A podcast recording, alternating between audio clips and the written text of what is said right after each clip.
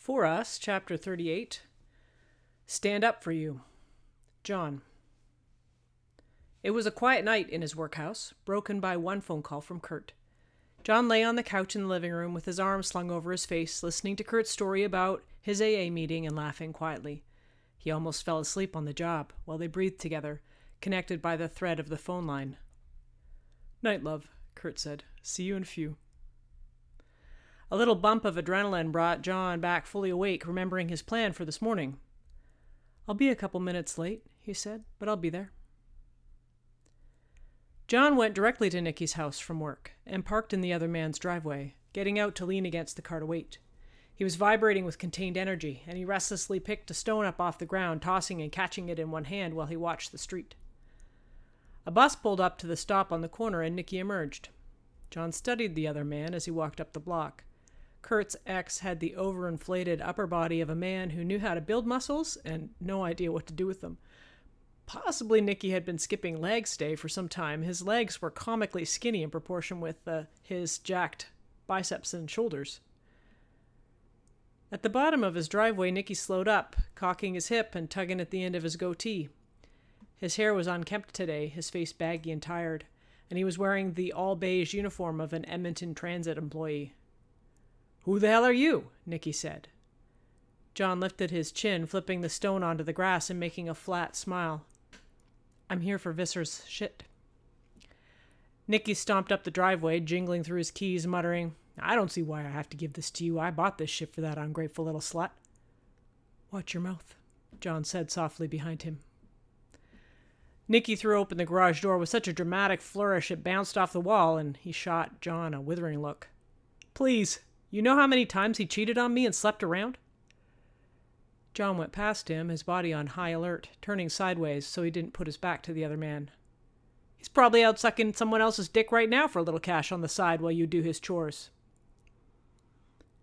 You're a piece of shit, Nicky, John said in his head, pressing his lips hard and glancing around the garage. He recognized the guitars and amps he had unloaded from Kurt's car the week before and grabbed Kurt's acoustic guitar first. When Nicky didn't move to stop him, he picked up Kurt's electric as well. The other man stood in the middle of the room, his unbroken fingers shoved in his pockets, his lower lip pouting as John walked out. John bared his teeth in a grin as he dropped the guitars into his trunk. He knew exactly the kind of bully Nicky was now, the kind that rolled over the minute someone stood up to them. He went back for the amps. Nicky trailed around after him, still trying to get his complaint heard. Case in fucking point, he held up his bandaged finger. Who the hell was this dude that broke my finger? Ignoring him, John grabbed both amps and carried them to the car. I should have called the cops and charged him for assault, Nicky said, except no one knew who the fuck he was. I can't believe I bent over backwards for that ungrateful little bitch. I called in every favor to give him a leg up in this town. Did you know that? At this point, John had the balls to say, Help me with this one, as he grabbed the bigger amp. He smirked to himself as Nicky obliged carrying one end out of the garage and helping load it into John's back seat. Is that it? Nicky said, his hands on his hips. The little bitch got everything he sent you for? John slammed the door shut, tension coiling in his body. He dug his feet into the ground, trying to send his anger through the soles of his shoes when he wanted nothing more than to turn around and smash his fist into Nicky's mouth until there was nothing left for him to talk with. Do not go to jail, he gave Nicky a level look over his shoulder. If you ever put your hands on Kurt again, I'll find you. The words were deceptively simple, but something about his delivery caused the other man to drop back a step. After a second, Nicky scoffed, looking him up and down. Are you fucking serious right now? Fists closing, John turned, his weight centered over his feet, light and ready. Underestimate me, Nicky, he said softly. Just try me. Come on. Nicky dropped back another step, folding his balloon arms and glowering. John spat at his feet, got in his car, and tore out of the driveway, tires squealing. He laughed to himself as he pulled up to their house and unloaded the car, carrying in all the amps and both guitars and piling them in their living room. Easy peasy. He put on the coffee, jittery with unspent adrenaline. When Kurt came down the stairs, John grinned at him. Got a surprise for you, Visser. With a flourish, he went to the entrance of the living room and held out his hand. Ta da! Kurt sucked in his breath, taking in the pile of his gear. What the hell did you do? John shrugged, stuffing his fists in his pockets, one hand gripping Kurt's phone inside his hoodie. Nothing. I just picked up your stuff. Nicky even helped me load it in the car. Kurt's blue eyes were wide, going from John's face to his guitar cases. Stepping to the acoustic case, John opened it like Kurt might doubt his guitar was in there. She's safe and sound. Kurt seemed to find his voice. You went to Nicky's house. His throat made a sound and he closed his hand against his chest. John couldn't understand why Kurt looked so white and furious. I told you I wanted to leave it. This is Nicky's shit and I wanted to leave it and be done. Bullshit, John said. You can't tell me your music didn't pay for all this. It's yours. Your asshole ex boyfriend doesn't get to hold it hostage. Kurt's laugh was sharp. It's not done. Christ, do you think he won't be trying to reach me again for whatever the hell you did today? Kiri appeared on the bottom of the steps in his work clothes and sock feet. His dark eyes widened as he glanced between the two of them, and he turned and disappeared back up the stairs. John bristled, his fists closing at his sides. I didn't lay a finger on him, but if he tries anything, just fucking point me at him. I'm not a child, Kurt exploded. I'm not one of your kids to take care of. I made a grown up fucking decision to let this go, and you went over my head and stirred shit up like you just know better. Stay the hell out of me and Nicky John. I don't want you involved at all. The words, me and Nicky, lodged in John's throat, and for a second he couldn't speak, swallowing them down. I'm already involved, he said tightly. He felt the proximity of Kurt's damaged body, of the tender bruises that still made his boyfriend flinch in their own home. He was hot with fury that his own gentle hands and words could hurt Kurt because of the asshole that had come before him. His chest heaved, but his voice was quiet. I'm not apologizing. I'm not standing by and letting Nicky keep hurting you. Just because you won't stand up for yourself doesn't mean I won't. He brushed past Kurt's rigid body, tossing the other man's phone on the table with a thunk before jogging up the stairs. Kurt.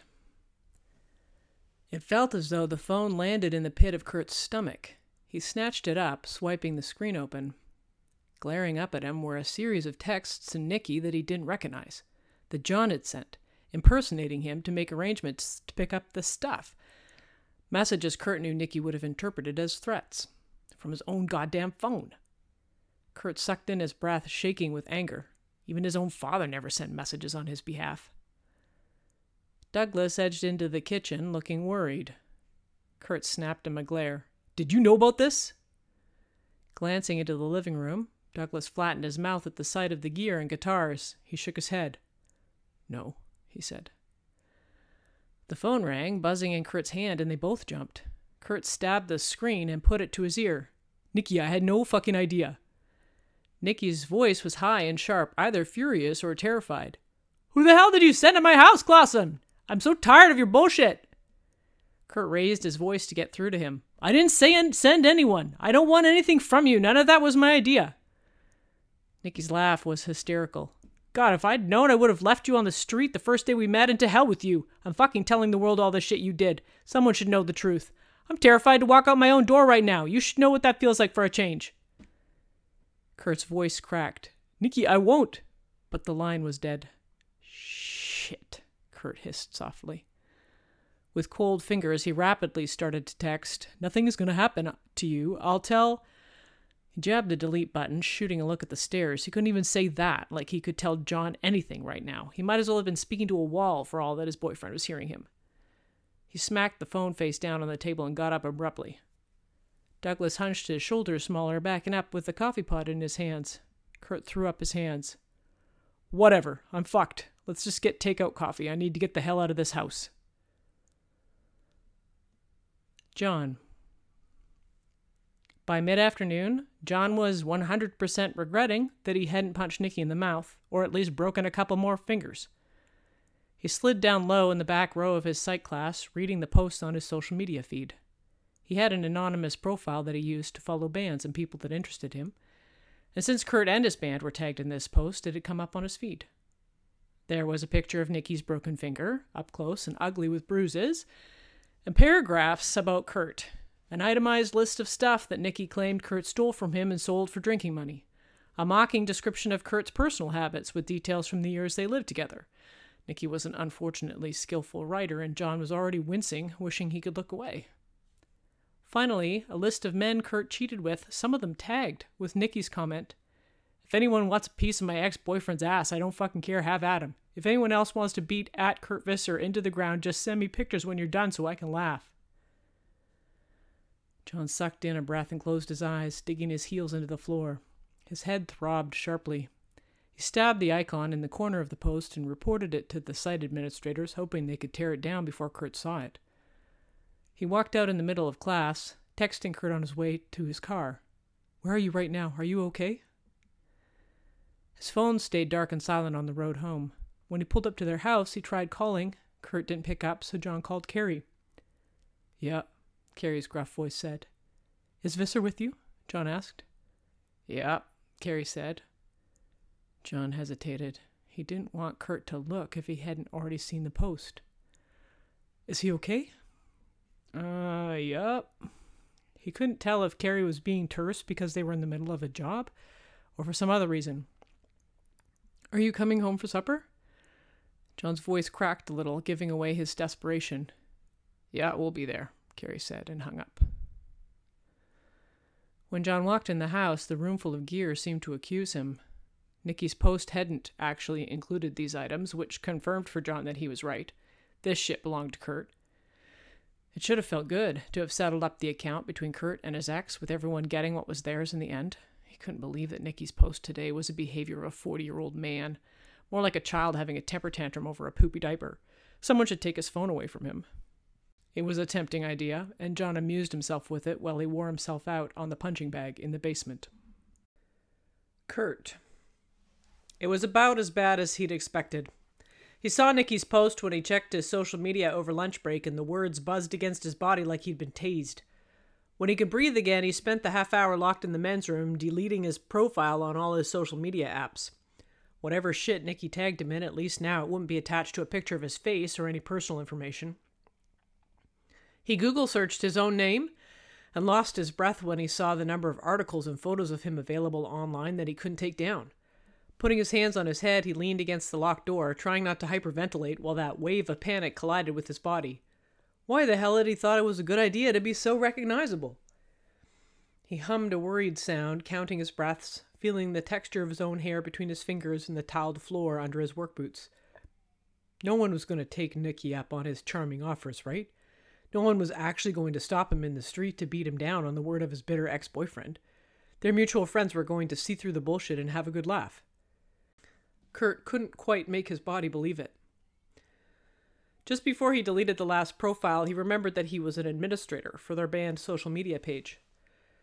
Kurt stared at their band feed a long minute, scrolling through all the videos of their shows and live performances. Nicky must have forgotten to remove him. He breathed out, whispering, Fuck you too, Nicky. And used his admin privileges to lock Nicky out and tear the page down. He was pretty sure his ex boyfriend still planned to flog their EP and pick up radio play over Christmas. Nicky would have to create a new page on the site to do so, and that would make him furious. It was just the tiniest act of rebellion, but just as much as Kurt was capable of right now. John. John cooked supper for three. Even on the worst days, they still needed to eat. The smell of garlic and ginger frying in the wok didn't cheer him up. When Carrie and Kurt arrived home from work, no one called hello. Kurt swept through the kitchen, scooping his old phone up off the table and heading upstairs without a word. John's eyes followed him, tension coiling in his body. He turned to Carrie, who was leaning next to the stove. Nicky posted a bunch of shit about Kurt on so- social media today, he said softly. Did Kurt see it? Carrie took a slow breath. I'm guessing, yeah. He disappeared at lunch. It was not a great day to be working in small spaces with Kurt Visser. John rolled his neck and shrugged his shoulders to try and get his body to release. I reported the post, so hopefully it'll come down tonight. Nicky tagged a bunch of their friends and told them to hurt Kurt if they see him, and shared a bunch of hurtful shit from their past. It felt like something was stuck in his throat, and he lifted his chin. Like a fucking three year old having a tantrum and throwing his own shit around. When Kurt came back downstairs, showered, and changed into his Sounds Gay t shirt and Carrie's quilted jacket, the smell of his hair product made John's throat squeeze tighter. His boyfriend didn't look at him once. Mind if I take the truck to a meeting, Douglas? Kurt asked casually. Go for it, Carrie said. Starts in 20, so I'm gonna head. Kurt tossed his old phone on the table with a clunk. Have a look, White, and see if there's anything there you should be worried about. My dad's been keeping tabs on my phone since I was 13, and Nicky took over that chore when I was 21, so I'm real used to it. You just knock yourself out if it makes you feel better. John picked up the phone, looking at Kurt with concern. Didn't Nicky contact you directly today? You blocked him on your social media, yes?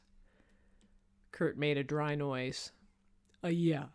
He helped himself to the truck keys on the hook by the door and slammed the door behind him.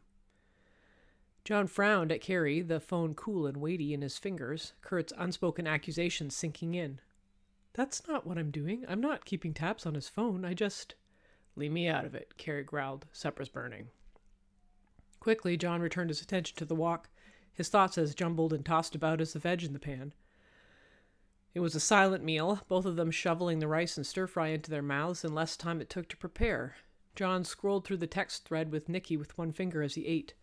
There was a gap in messages from the last one he'd seen, Kurt's Have a Nice Life. As of today, there were five new texts from Nicky and one incoming call. You want to play this game, Clausen? Who took the most shit, you or me? You win. I staked my reputation on you and you fucked me over every time. John set his bowl down, half eaten, his stomach turning as he read the rest. Jesus, he doesn't let up, he muttered.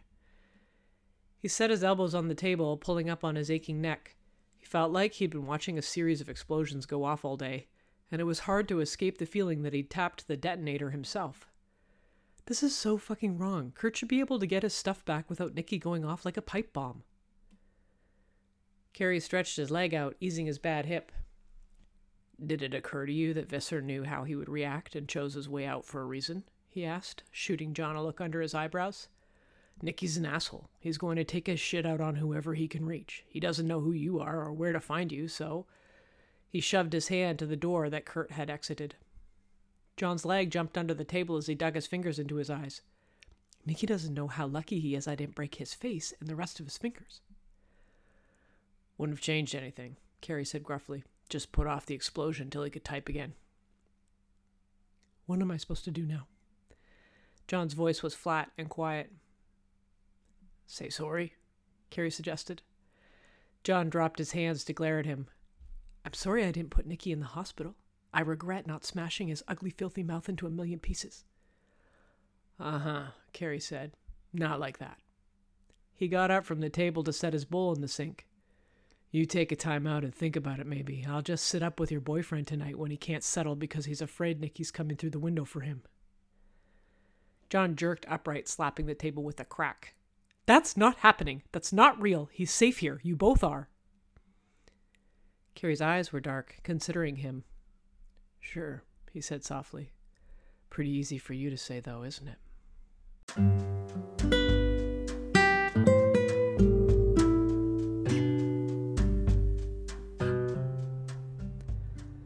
This has been For Us by Rachel Reynolds. All rights reserved. Be well, lovelies, and have a good sleep.